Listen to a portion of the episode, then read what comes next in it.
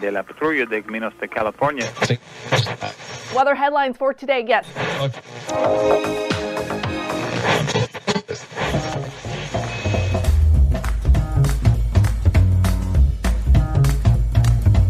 Welcome to the Revenue Generator Podcast, an I Hear Everything production. In this podcast, you'll hear how industry leaders integrate sales, marketing, product, and customer success into a single business unit with a common goal of optimizing their revenue cycle. We'll unearth how innovators integrate data, technology, people, and processes to expedite demand generation and increase recurring revenue. Sit back, tune in, and get ready to meet a member of the revenue generation. Here's the host of the Revenue Generator podcast, the CMO of LeanData, Doug Bell. Welcome to the Revenue Generator podcast, where we members of the revenue generation share solutions for how you can integrate your business to optimize revenue. I'm your host and the CMO of LeanData, Doug Bell. And today we're going to talk about what business leaders need to know about the post cookie future and how it will affect marketing and advertising and the difference between MMM and MTA attribution models. Joining us today is Brian Ko. Brian is the Chief Commercial Officer at Audience X, which is the leading integrated platform solution for performance brands and agencies offering strategic, unbiased, omnichannel access across the full breadth of the ad tech ecosystem. And today, Brian and I are going to discuss post cookie SMB revenue generation. Okay, Here's my conversation with Brian Ko, the Chief Commercial Officer at Audience X. Brian, welcome to the podcast. Hey, Doug. Thanks so much for having me. Looking forward to the conversation. It's good to have you on, even though you are a Dallas Cowboys fan. So we're going to pretend that isn't the case, Brian. We're going to move forward.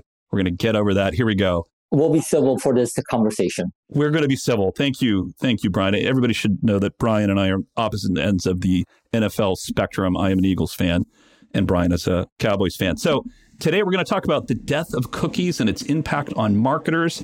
Brian, why the change and why now? Yeah, that's a great question. So, I think ultimately it's a good thing for the consumers. And whether we believe individually, it is about ultimately bringing the control and good to the individuals like us, consumers, or rather it's because of in the interest of revenue holding schemed by these already mega giants you know, Google, Apple, etc. You know, who knows? But at the end of the day, the consumers like you and I, it's a good thing for us. It will offer more privacy, more control, more power to us. And ultimately, I think this will again bring better experience for consumers alike. So I think time is now better than ever, in my opinion. So I'm going to put on my advertiser's hat here and I'm going to offer a counter argument to what you just said, Brian.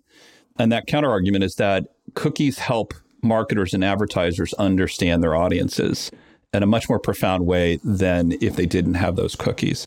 So let's talk maybe about the impact to marketers and advertisers when it comes to a cookieless future. What does it look like and how do they counter that? Yeah, well, to a marketer who has been heavily relied on data and specifically you know, cookie data, this is a scary world that they're about to go into, right? Let's take an e-commerce company, relatively young, company who really was relying on this kind of you know data to signal how people were buying, where people were buying, who is buying, you know, and then you know what to put together, etc. It's a scary thing when that someday soon is going to somewhat stop. So you know, a lot of people are panicking about how to prepare for that sort of world as I was kind of just literally answering this, I thought about when people were panicking about Y2K. Is this the end of the world as we know it? Or, you know, is there, you know, some sort of a life after this? And safe to say, you know, the life went on after Y2K. So I'm pretty sure life for marketers will continue on post cookie deprecation. Yeah, that's funny. I think unfortunately, you've communicated your age on some level. If folks don't remember what Y2K was, this was this scary moment from 22 years ago now where most computer systems to save space actually didn't have full date ranges. And there was this huge effort to go about making sure four digit date ranges were implemented. But you're right, at that time, it was going to be the end of the world. But I would say that it's going to be super impactful. And I think we're not there yet what started this whole thing was our friends at Google in early 2021 announcing that they were going to begin to phase out cookies in Chrome. And that's a big deal, folks, because Chrome is the dominant browser out there. And we're going to talk in a future episode, Brian, about how there's a lot of companies kind of dogpiling onto this. But before we get there, what I wanted to talk about was what's the real motivation in this case for Google to begin deprecating cookies in the Chrome browser? You're talking about the consumer benefits, but are there other benefits to Google at this point? Absolutely. A few things come to mind. One is control. So Google, as big as they are, you know, they touch every aspect of technology in consumers' life. They want more of it, right? At the end of the day. So how and when they control the information they, they already hold is going to be important for them. You heard of the words, you know, walled garden, right? So with cookies going away, this will be even more specific to Google's own data that they house and how and when they'll utilize this data for.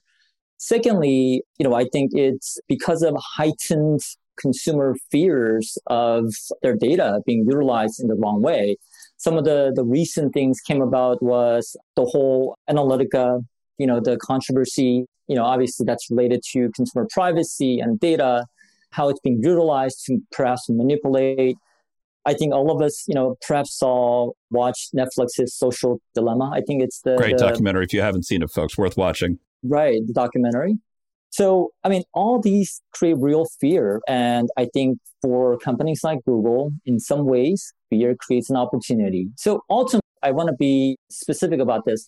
Whatever Google's intentions may be, ultimately to dominate even bigger share of the market or control or make more money from this, I think net net is that this is ultimately also good for the consumers. So I think there's a sort of a what may have been motivated by something else, i.e., revenue control. This has also ended up being really good for the consumers. Yeah, I think that you make a really good point. Cambridge Analytica was a big scary thing for the social media platforms. And I think that the team over at Alphabet has seen Mark Zuckerberg pulled in to way too many congressional hearings to not take that warning flag, right, and take it seriously. So that makes a ton of sense from a privacy standpoint, but it also does really limit a key element of data and data understanding for marketers and advertisers. So, what's the counter strategy? How to help people start understanding how they adjust to and what the counter strategies are for a cookieless world? Yeah. So, you know, if we kind of step back into what cookie meant to advertisers, it was, you know, pieces of signal, if you will, just in layman's term, I'm a simple man and I like things, you know, simply. So you have to be simple if you're rooting for the Dallas Cowboys, Brian. So I'll validate that. Absolutely. so based on their uh, records, I will accept that for now. but you know, if you take cookies as kind of these signals that tells marketers, you know, how to optimize their spend, their marketing spend specifically, or you know, where to focus their efforts to gain their sales or their target audience, etc you know, they relied heavily on that. But with that going away, that forces marketers to look kind of more macro and beyond the specific tactics that have perhaps worked in the past. So everything old is new again. You know, perhaps you heard that uh, phrase, but now I think more than ever, whether you are a quote unquote performance marketer or brand advertiser, I think branding will be vital part of the mix. It will be added to the journey, if you will, very much a considered journey.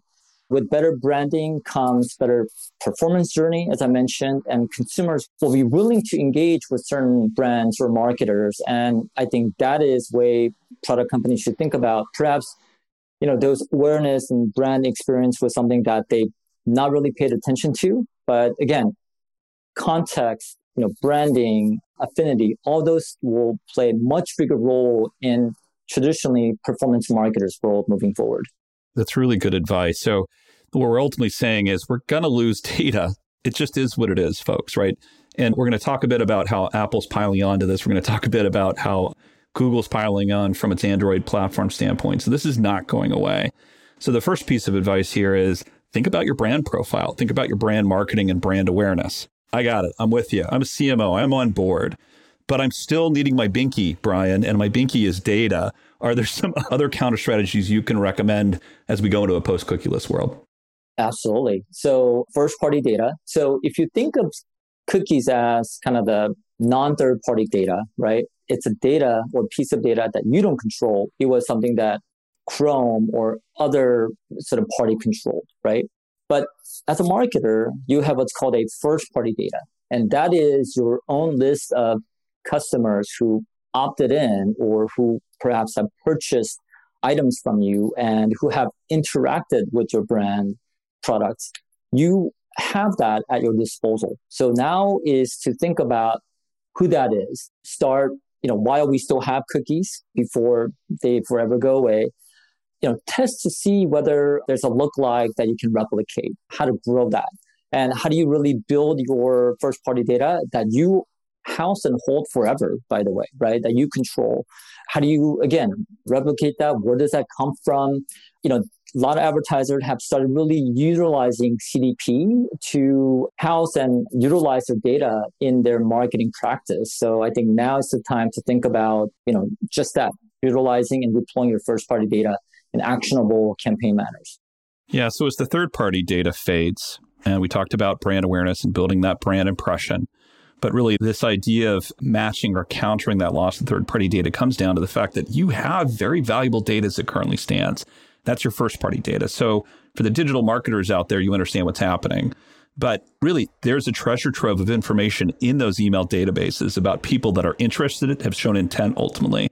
So not all is lost. You have that data source. We can go out and create lookalike audiences. We can segment those audiences we can use digital marketing to create behavioral patterns based on how people react to the data. So it's really incumbent upon marketers to understand they still have a gold mine of first party data. What other advice do you have for folks in terms of how they counter brand It's a great idea, first party data, anything else people can be thinking about? Yeah, absolutely. And perhaps, you know, this is also relevant experience example a lot of ecom or performance marketers relied heavily on kind of social channels as kind of that last touch and even search as that last touch. It produced what they saw as most, you know, sales actions out of these, you know, channels. Now, full journey, full channel journey and mix, omni-channel is what we like to call it, is really, again, I think should be part of your consideration I think narrowed single or two channel mixes in the past that have worked may no longer work, and it really should be about full channel focus, omni-channel focus specifically. And what are some of the channels there that you think are underserved currently? You talked about brand. I hear email marketing brought up quite a bit as a, another frontier for folks. Are there other aspects of the marketing mix that you recommend people looking at? Yeah, sure. I mean, so if you look at our individual conversion journey, you know, Doug's consumption of media and purchasing something online or offline for that matter may be very different than, you know, Brian's or anyone else, you know, for that matter. So omni-channel is really utilizing full channel mix, right? And I know we're going to uh, likely touch on this, you know, a bit, bit later, but it's about the right channel mix.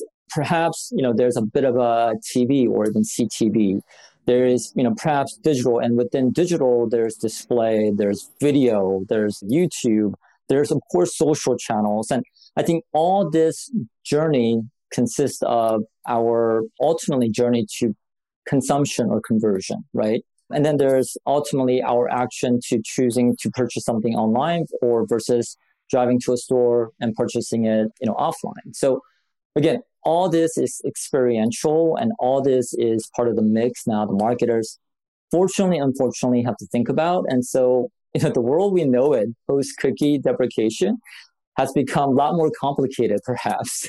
But in some ways a lot more easier because you know we're not having to pull our hair out and and hence my, I, am laughing because this is podcast and most of you can't see um, brian is short on hair folks. That's why he's laughing exactly. Thank you for pointing that out, by the way. You're welcome.